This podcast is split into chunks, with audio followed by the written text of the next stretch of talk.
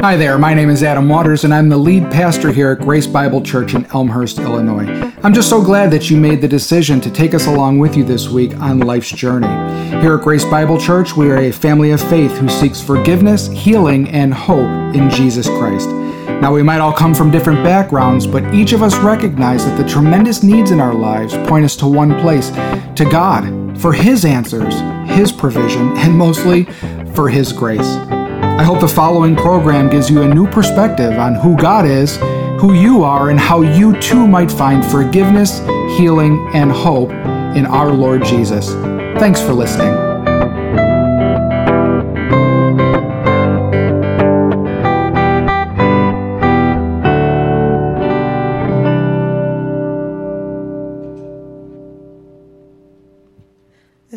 Morning's scripture is um, we're still in Mark chapter 1, verses 21 through 34. If you're using a Pew Bible, it's page 990. They went to Capernaum, and when the Sabbath came, Jesus went into the synagogue and began to teach. The people were amazed at his teaching, because he taught them as one who had authority, not as the teachers of the law. Just then, a man in their synagogue who was possessed by an evil spirit cried out, What do you want with us, Jesus of Nazareth? Have you come to destroy us? I know who you are, the Holy One of God. Be quiet, Jesus said sternly. Come out of him. The evil spirit shook the man violently and came out of him with a shriek. The people were all so amazed that they that they asked each other, What is this? A new teaching. And with authority, he even gives orders to the evil spirits, and they obey him. News about him spread, quickly over the whole region of Galilee. As soon as they left the synagogue, they went with James and John to the home of Simon and Andrew. Simon's mother in law was in bed with a fever, and they told Jesus about her. So he went to her, took her hand, and helped her up. The fever left her, and she began to wait on them.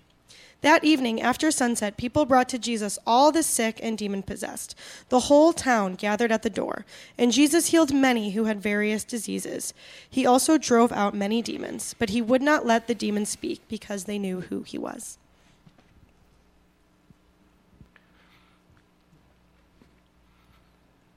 All right, kids, now it's time to go out to Kingdom Kids Celebrate. So if you are kindergarten through fifth grade, go on out, room 232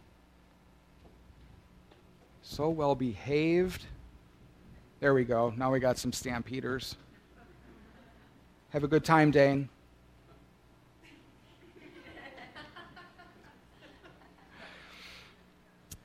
Uh, many of you know I was in the Navy. Some of you might not know that I served with the Marine Corps, and I served 2nd Marine Division, 10th Marines, 5th Battalion. It was an artillery battalion.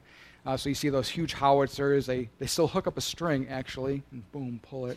We actually have, um, call them cannon cockers. We have one of them right here, Marty. Uh, so he knows exactly what I was talking, what I'm talking about. There was a time where I was in charge of what's called the battalion aid station. I was uh, the head medic in a group of other medics, and I had a desk in the main office. And one day I was sitting at my desk with my feet up, my boots crossed on the desk, reading the Marine Corps Times. And I'm chatting with my buddies. We're goofing around, saying funny jokes, being idiots probably.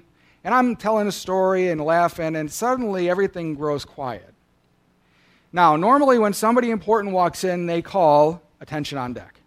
Everyone stands up. It's loud. You know that somebody has just come in. Either I did not hear it, or somehow the man snuck in, but there standing at our door was the division commander, a general okay? Now, to understand, for those of you who don't understand about the structure in the military, it's basically like my boss's boss's boss is boss is boss's boss's boss, okay? This is, uh, it might as well have been a senator walking in, or for the president, for all that matter, you know. So I put my paper down, I see him, I jump up. He says, Are you comfortable, petty officer? And everything in me wanted to say, Sir, I didn't hear you. I apologize. Well, behind him stood the battalion commander my boss's boss's boss's boss. And all he said was, My attempt to give reasons to speak why I was doing what I had done were silenced by the authority of that man who threatened me with one finger and no word that he would crush me if I said anything. Again, the general asked, Are you comfortable? Again, the battalion commander put his finger up behind me, behind him to me, said, Don't say anything. So then the general says, We must have a mute person here. And I'm dying. I'm stuck between these two men and these two authorities. Finally, I answered the general. And I said, I knew I have no excuse, so I couldn't answer. But he put his finger up on my lips and told me not to say anything, which then the battalion commander said, I got something for you. It turned into a big thing. It was actually pretty funny in the end. I look back on it. At the time, I was like, ooh stuck between two authorities. That feeling of not knowing what to do, of being trapped. If I do one thing, I'm in trouble. If I do the other thing, I'm in trouble. All the while, they're trying, one's getting me to speak, and the other one is getting me to shut up. You see, like me and my need, my desire to speak into a situation, to talk when I was not supposed to talk, probably, we in our lives have voices that need to be hushed but we're trapped between seemingly two authorities, between a rock and a hard place. You see, we need to understand what it means to silence the voices in our lives. Whether or not we're going to see in today's passage, you've already read it, we're going to talk about the demonic realm and we're going to talk about the disease realm. Sometimes we listen to these voices and we act in ways that we think will make us better. Let me give you a few examples. We might have a recurring or obsessive thought that we are struggling with, something that tells us to maybe commit a habitual sin again and again, or something that tells us about a lie about who we are. You know, you're nothing. I can't believe you did that. What kind of per, what kind of Christian are you? I know many of you have probably heard that. I've certainly heard that. Or maybe a troublesome symptom or a pain. Maybe you're struggling with a chronic disease that just will not be quiet. It seems like no matter what you do, the voice remains. And it might even get louder or more troublesome. Today's text is going to tell us that as the Son of God, Mark really goes to pains throughout his whole gospel to teach us this, but today especially, he's setting the stage for the truth that Jesus, as the Son of God, has authority over demons and diseases. Often the voices in our lives that we try so hard to get rid of, but always seem to be there. We need to know that we can go to Jesus to silence these voices, to hush these voices.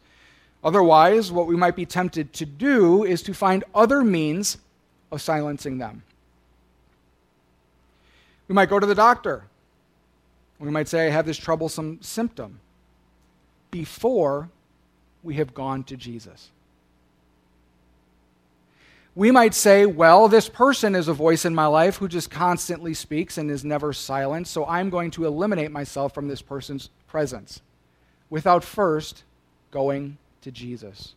We need to understand that because Christ has authority over every voice in our lives, that we need to go to him first. And so as we look at Mark 1 21 through 34, we see Jesus beginning the ministry that started in yesterday's te- or last week's text with a bang he goes into Capernaum. Capernaum was a city, or is a city, now it's an uh, archaeological site, on the north side of the Sea of Galilee. It's actually so, it's, it's my favorite place in the Holy Land. It is, um, it's huge by all accounts. It's probably, it's not as big as Jerusalem, but it's big. You get there and you're surprised how large it is. There's these dark basalt structures all around houses for fishermen who lived uh, there and for other people. Uh, and, and in Capernaum, there is a huge synagogue made out of white imported limestone. So, of all these dark stone structures that are now they're just foundations, but dark stone structures throughout the city of Capernaum, the village of Capernaum, there's this large white ruin of a synagogue. Of a synagogue there. It's a wonderful place to see. So let's look at verse 21. It says they went to Capernaum. And when the Sabbath came, Jesus went into the synagogue and began to teach. The people were amazed at his teaching because he taught with one who had authority, not like the teachers of the, of the law. You see, he goes into the synagogue on the Sabbath. It says he immediately goes into the synagogue. So as soon as he gets there, he's there for a purpose. He's there to speak the truth. And it says that they were amazed. It says he spoke with one who has authority not like the scribes. Let me tell you a little bit about scribes. Scribes were uh, men who were tasked with being Torah experts. So, experts in the Jewish law and how it applied to everyday life. Not only that, they settled disputes that occurred uh, within the community. They ran the synagogue, though they often did not teach like I am right now. And they were also responsible for um, often transmission of God's word, of the Torah. Okay? Their authority was real. Their authority was real. When we read it here and it says they taught not like the scribes, it's not that the scribes had no authority. In fact, the authority is, is that they would walk through the towns in which they lived and people would give them the best place. They walked into the synagogue. If you were up front, that person knew, get up because that's where this person needs to sit. It kind of fills out our teaching and understanding of what Jesus says when he says, when you're at a dinner or when you're at a function and somebody new comes in, get up, lest you be put at the back. Let that person uh, have the, the first place. The first place. The problem is, is that scribes were known for splitting hairs. Okay, the, a pedantic nuance. This idea of every little jot and tittle meant something else. And so when it came to day to day life, you needed them. You didn't know how to live otherwise. Do I do this? Do I do that? The scribes were the ones who had worked to make all of these distinctions, very fine distinctions, probably more distinguishable. They probably made them even finer. The scripture says that these people lost sight of the spirit of the law by focusing on the letter of the law. And we see this even today. A lot of these laws are hundreds, even thousands of years old, but in the Sabbath laws. When I was in Israel, I stood at an elevator on the Sabbath, waiting for it to come. There was an elevator here and an elevator here. And this Jewish family came up and saw me. I mean, I'm obviously not Jewish, and I'm standing there, and they, and they guided me to the other elevator. At first, I thought, oh, they just don't want me on their elevator. I don't know. There's, it was the Sabbath elevator, which means it stops at every story because hitting the button on the Sabbath is a violation of the Sabbath law. You cannot start, it really stems from the Old Testament. You cannot start a fire, you cannot kindle a fire. The idea that a switch moves electricity across, that is kindling a fire. And so they got from do not start a cooking fire to don't press a button on an elevator. Okay? But it doesn't stop there. There's other Sabbath laws on writing, on erasing, on tearing paper, business transactions, riding or driving in cars, shopping, using the telephone, turning on or off anything which uses electricity. There's that kindling a fire, including lights, radios, television, computer, air conditioners, alarm clocks, no cooking, no baking, no starting a fire, no gardening, no grass mowing, no doing laundry. That's a bit. So when you hear the prohibition on keep it holy, you shall not do any work on the Sabbath, it turns into this. The scribes were largely the ones who made all of this happen. There's a whole other category that happens on the Sabbath called muksa. Muksa are items that we can't even, that Jews believe you can't even move on the Sabbath. So if you can't use the phone, you have no reason to pick a phone up and move it from point A to point B. Your cell phone's on the table. If it's underneath something you need, come see me Saturday at sundown. Okay? You can't even move it. But on top of all of that, there are some creative ways that you are permitted to move some of these items. Like, for instance, blowing on it or moving it with an elbow. Okay? we need to understand is that these intentions were good at the beginning. It was a desire to honor the holiness of God and His Word about doing no work on the Sabbath. People started getting involved and said, well, if that's good, this will be really good and they begin dividing up that law more and more and more until pretty soon you have all of these restrictions. Now you see when Jesus comes and says, I fulfill the law, you are free from this, what, what a radical idea that was for the people who heard his message. The people that heard his message. So they hear Jesus speaking, they're astonished that it's something new, that it sounds nothing like they're used to, and they uh, and as he's preaching, a man cries out in the synagogue. 23. Just then, a man in the synagogue who was possessed by, Stephanie read unclean, impure, same word. It's a Greek word, but they can be translated in two ways. But an impure spirit cried out. They say, What do you want from us, Jesus of Nazareth? Have you come to destroy us? I know who you are, the Holy One of God.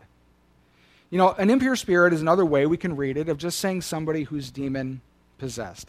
This raises an important question for us today. Is there demon possession today?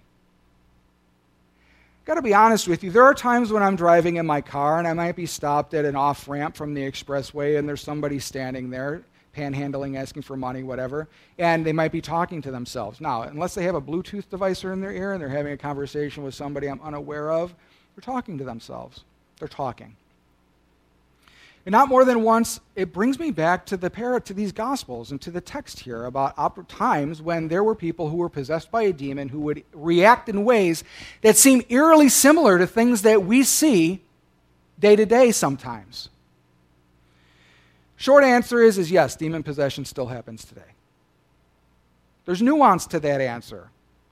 As Bible believing Christians, we often want to make everything a demon. Everything. We need to be careful of that.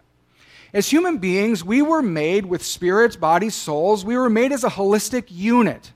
And all of those units work together. You've heard me say it, and I'll say it again is that sometimes when our spirit gets sick, our body sneezes.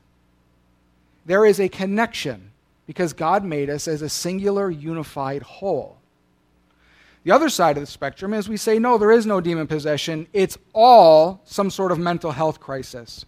So then we seek all of our help from the mental health community. Now, I was involved in the mental health community. I had mental illness. I still struggle with things from time to time. I've been down that road by itself. And I know that by itself, it fails to meet essential human needs. We were created for Jesus Christ. The answer is both. When we are struggling with a demonic, let me get a little further here. My belief is the scripture teaches that those who are saved cannot be demon possessed.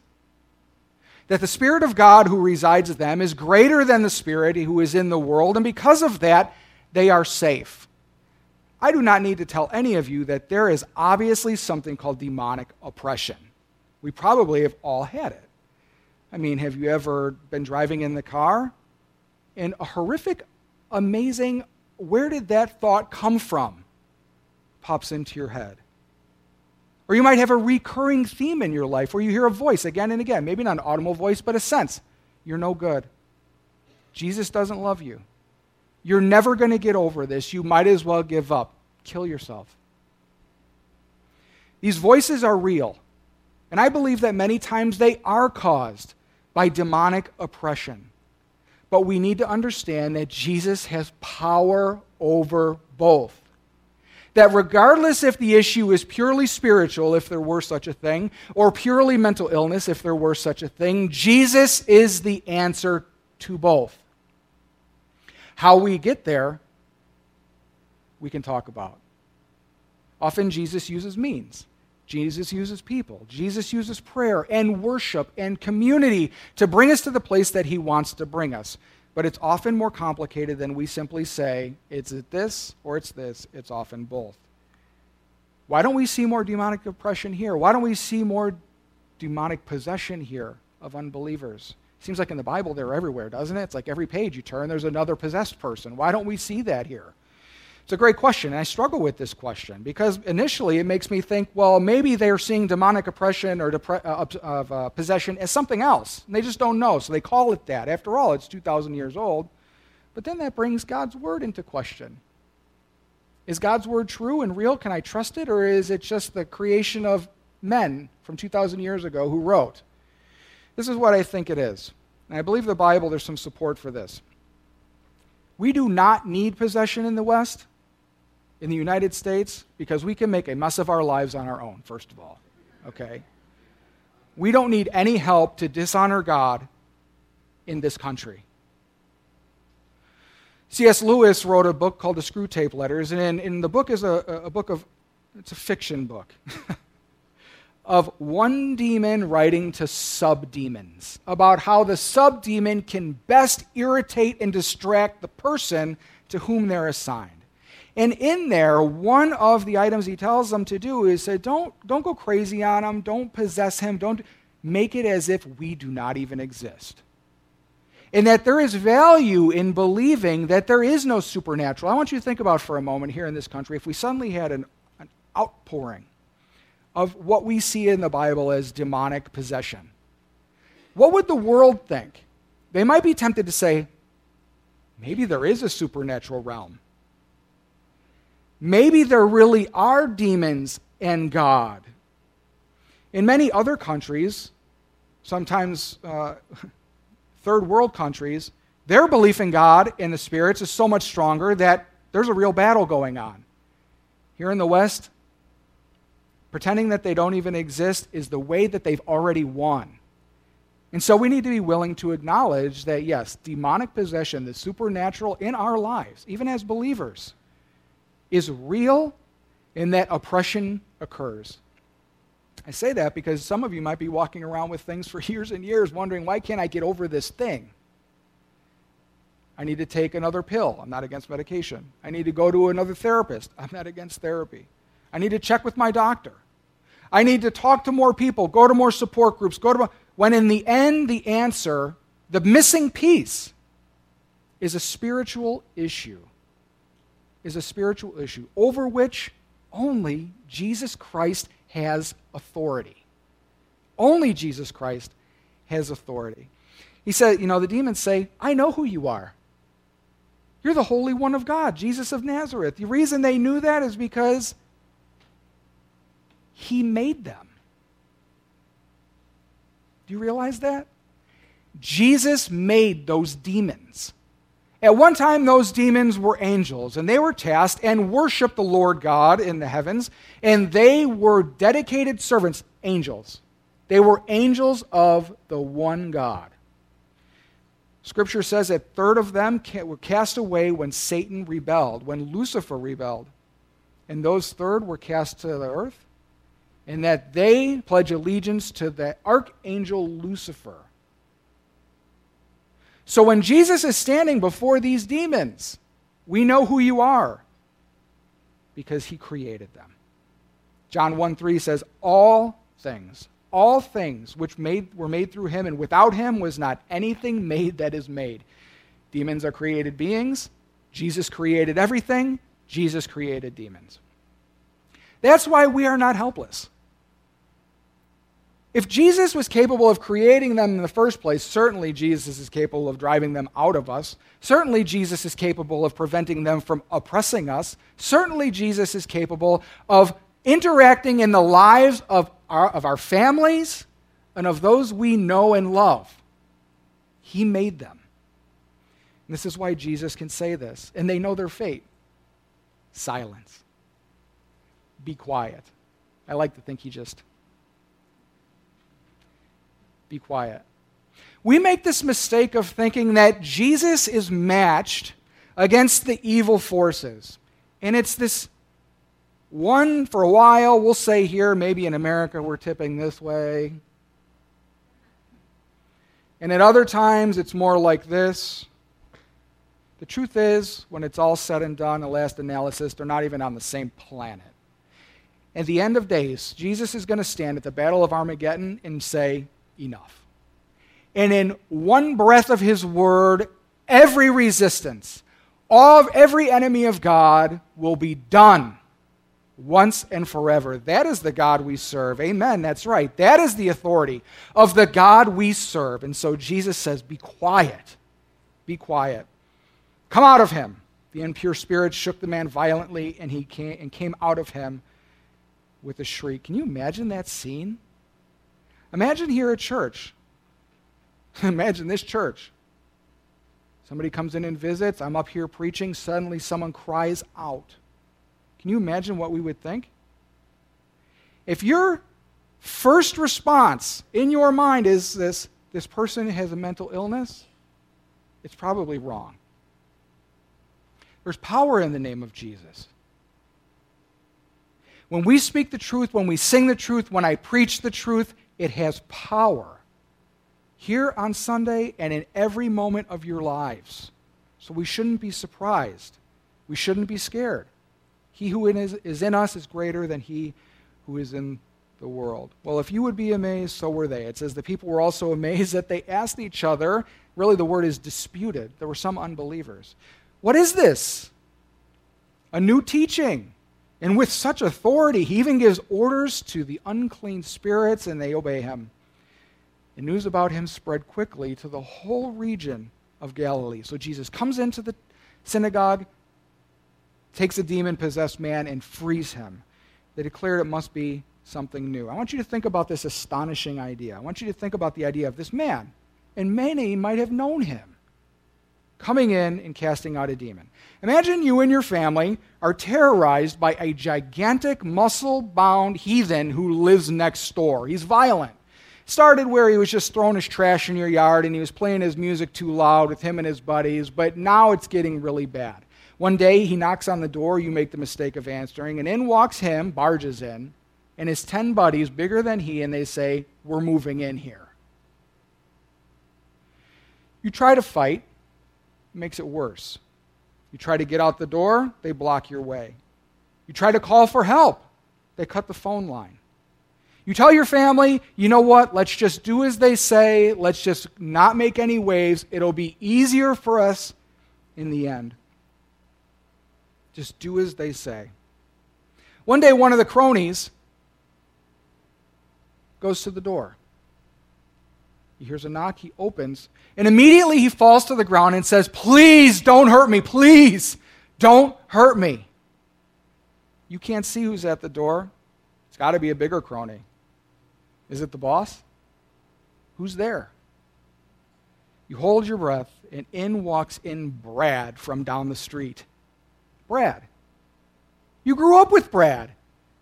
You know Brad. You went to parties together. He was a super nice guy, super sweet, but it's just Brad. We all have known him. Yet Brad walks in, out. They fall over each other to get out the door. They cry on their way out, and you are finally freed. Finally freed. Would you be astonished? Here's Jesus. Somebody who grew up in Galilee, somebody who grew up in Nazareth, a backwater town by all accounts, that people knew. He looked like an average guy. No one thought that he had the authority. But later on, after Brad walked in, would you look at Brad differently?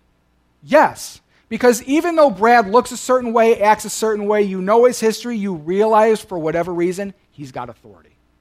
He has authority. The problem with us this problem with the church struggles with generally is that we look at Jesus too much like we've heard about him, we grew up with him. Yeah, we know about him. He's a pretty nice guy, but he doesn't really have any power. And so we never by faith tap into it. We never by faith tap into it. Instead, we keep him in the realm of every day we hear him. Think about it. Every day we read our Bible. Every day we sing a song. Every day, Sundays we come to church. We listen to Moody. We do all these things, right? We all do these things. And I fear that our understanding of the authority in our Savior gets watered down. Gets watered down. So, the first principle, long intro. James Ford Jr. on Moody says, he does this all the time. He'll go first long point. He goes, I'm, not, I'm just going to drop him. I'm not going to push him. He'll do one point and then in two minutes do the other six or whatever. I'm not going to do that. But First principle for this morning Jesus has the authority to hush the demons in your life. Jesus has the authority to hush the demons in your life. Now, there are undoubtedly areas in your life that need to be hushed. Maybe you are feeling spiritual oppression. I feel it. I feel it. I said it before, I'll say it again. I think I have a target on my back. So I feel it. But it's certainly not the only place that I need voices hushed. I need voices hushed in my emotional life, my feelings what I'm thinking about, my relational life. Sometimes there's interactions with people that demand more attention when I don't have the energy to give it, or behavioral demons, habitual things that I just don't want to do anymore. Jesus has the authority over each and every one of those demons in your life. Each and every one. The hushing of demons begins with our justification. We were declared innocent at the time we placed our faith in Jesus. We were in prison. Jesus gave us pardon papers. Set free. Doors open, guards moves out of the way. Jesus comes in, you are set free. All you had to do is believe in me, you did. Here's your sheet. Pro- we live our lives in cells with open doors and barking guards, but with pardon papers in our hands. We keep ourselves in captivity when we do not need to. The scripture says that when we believe in Christ, we are free, and free indeed. That means you're free. It doesn't mean a little free, doesn't mean sort of free, it means free. I've come to the understanding that when we are saved, that when we are set free in reality, God's reality, because God looks upon us and says, He's innocent and He's set free. But it doesn't feel like that to us, does it? I mean, we still struggle with things.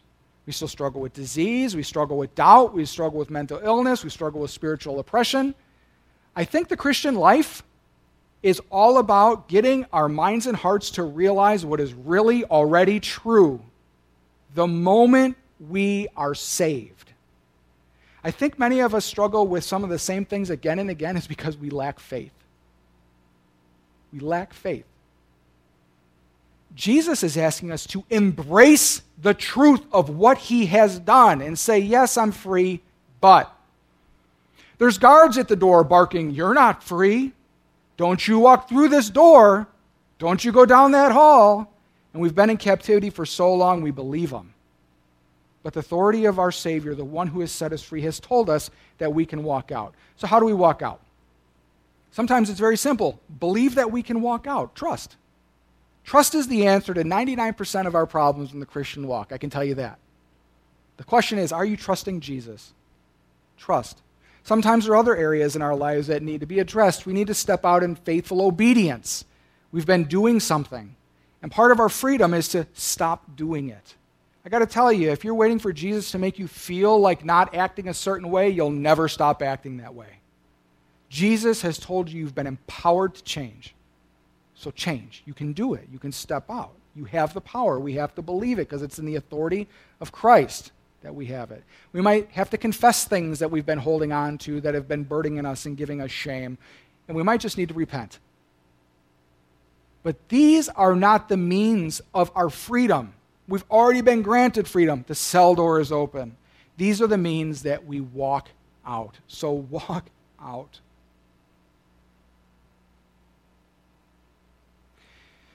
There's a new word. The culture's changing. There's lots of whatever. The culture's changing. With the new culture comes new terms. Okay? There's a term called dead naming. Dead naming is a term where you intentionally call somebody who's transitioned to another gender or name by their old name, maliciously. Okay? Dead naming. Get used to it. You're going to hear that word more. It's a new term. This is an old trick. Satan has been dead naming believers from day one. The moment you are saved, you are given a new name, child of God. And Satan comes in and talks to you by your old name, child of sin. Child of sin, my slave. We need to embrace the truth that Jesus has set us free, step out of that cell door and embrace it to know that when we trust Him, we will find freedom because we are free indeed. Let's look back at our text. 29. As soon as they left the synagogue, they went with James and John to the home of Simon Peter. This is really cool. In Capernaum today, you can see the home of Simon. It's a little octagonal house that around it was built a church in the Byzantine area. So it's like a little building with an even littler building inside. So they go to this house to do ministry, but Simon's mother in law is sick. Well, it makes sense. The house is only, I mean, the house might be as big as the back of the stage. It's not a big house. You're trying to do ministry, you're trying to cast out demons, you're trying to heal people. You got this woman with a fever in the middle of what you're trying to do. Jesus heals her.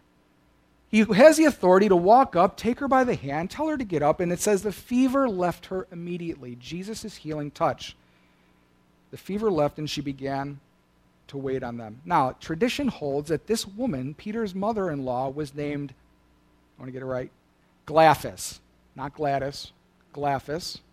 And she was something of a scoundrel. Believe it or not, tradition says that she was related to Herod Agrippa by marriage.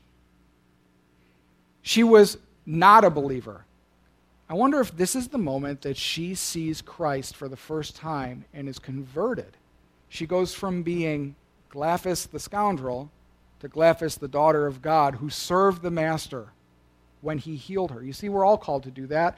When Christ comes in and heals us, our first response is to get up and serve him. Is to get up and serve him. Jesus can do this and heal her disease because he has the authority as her creator. So, our second principle Jesus has the authority to hush the diseases in your life. What does this mean for us? Do we believe this? There are times I think that we pray, Lord, we say something like this Lord, and I'm not, just listen to the prayer. Lord, we pray for, and we ask if it maybe be in your will. That if you see fit, that you would bring doctors into this person's life, and that they would have wisdom and discernment in treating this person, and that they would get just the right medications, and there would be no side effects, and this person would be healed. How about Jesus in, the na- in your power, in your name, heal this person? You've done it before. We believe you can do it again. Heal this person. And we start with the idea that Jesus has the authority to do it.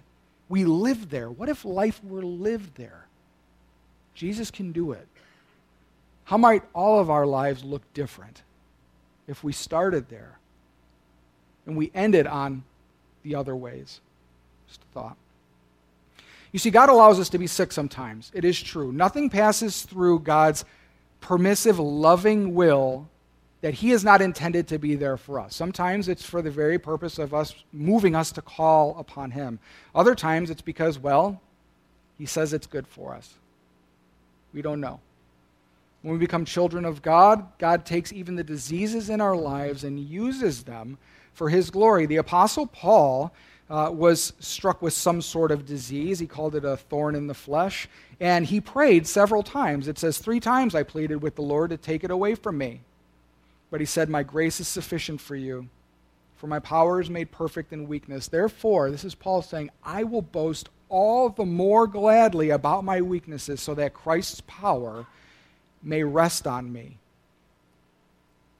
Sometimes Jesus' way of hushing a disease is to not take it away, but to give us the grace to not be distracted by it.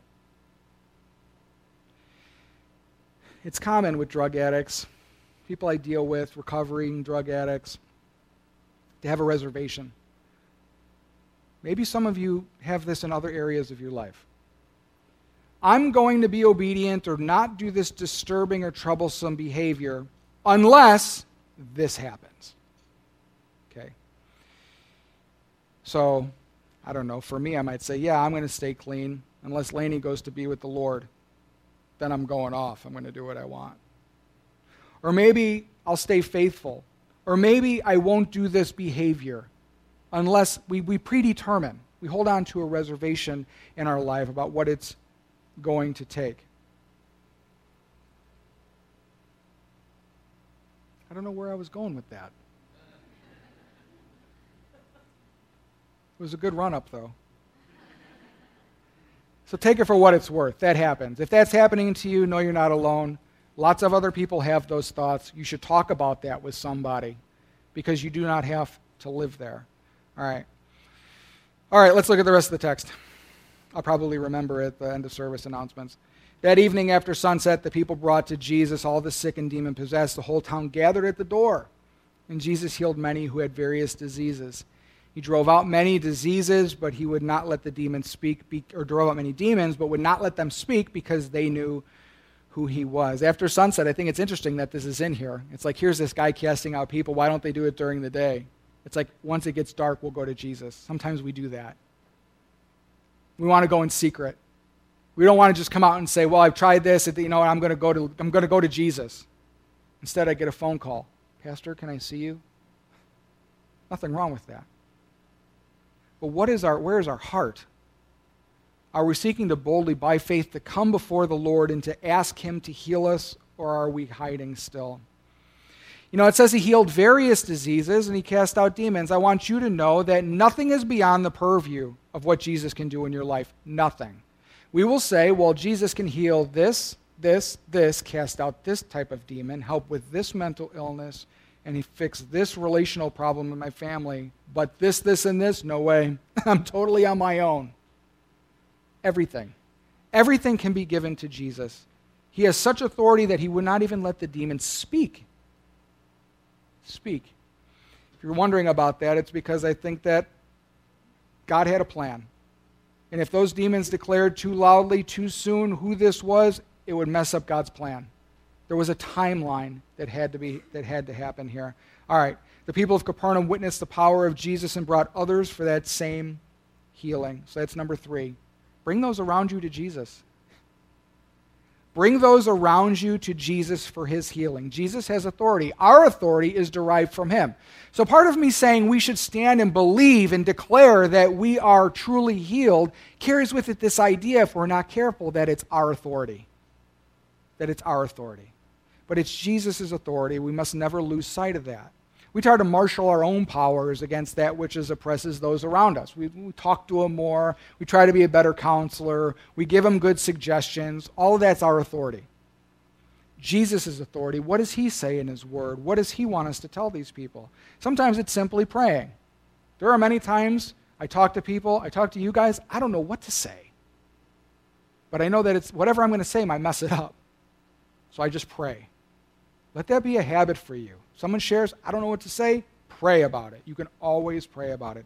Sometimes it requires a more comprehensive approach and investing time in people. And sometimes we need to be brought to Jesus. Sometimes we're not the ones bringing. Sometimes we need to be there. We need to be there. So we need to sh- be brought so we can share our struggles. We can ask for prayer. We can ask for spiritual care when it's necessary. We, can, uh, we need to ask others to call on us. Dang. We need to ask others to call on the one with authority. We need to ask others to bring us to Jesus. So when you're here on Sunday morning, there, we have a whole room full of people. Hey, can you pray for me? You don't even have to tell us what it is. If you went up to anyone else in this church, this is your family, and said, Can you just pray for me? We'll just say something God will pick it up and fix it the way it's supposed to be when it goes up there. But you've started interacting with your brothers and sisters in a way that they are bringing you before the Lord. Okay. Hushed sermon, rushed sermon. I'm trying to learn how to use this here, so I apologize. I love that you guys are Grace Bible Church and not Judgmental Bible Church. All right, so let's talk about the conclusion. Jesus has the authority to hush the demons in your life and the diseases in your life. And so, therefore, we need to bring others and have ourselves brought to him for his healing. We can look at Jesus just like we look at Brad, the person we grew up with. We know all about him, we don't see his power and his authority. He, or we can look at Jesus as who he really is the creator of everything, the one who created the demons in, the, in our lives that plague us.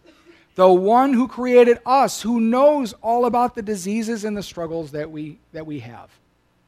Let's start going to Jesus. I want to be a church. Don't you guys want to be a church that we are on fire for what Christ has done in our life and what Christ is doing in our life? All of this, we can have this faith. Let's embrace the truth that we are set free and walk out of the cell doors. Let's pray. Father, thank you for uh, today. Thank you for this word. We pray, Lord, that you would give us a vision of who you really are and how free we really are. We pray, Lord, that you would give us the grace that we need to take the steps uh, that you set before us, Lord, to walk out, to leave, to no longer be held captive. We thank you, Lord, for the power that you have in your name, and we thank you, Lord, for the authority that you bestowed upon your Son, our big brother, Jesus Christ. And it's in his name we pray. Amen. Pastor Adam here. Well, I want to thank you for tuning into Grace Bible Church, and I would love to hear what you thought of today's program or of ways that we can be praying for you and with you. So check us out on social media at GBC Elm. Also, if you would like to support our ministry, you can give securely at our website at www.gbcelm.org. Now remember, God loves you, and so do we.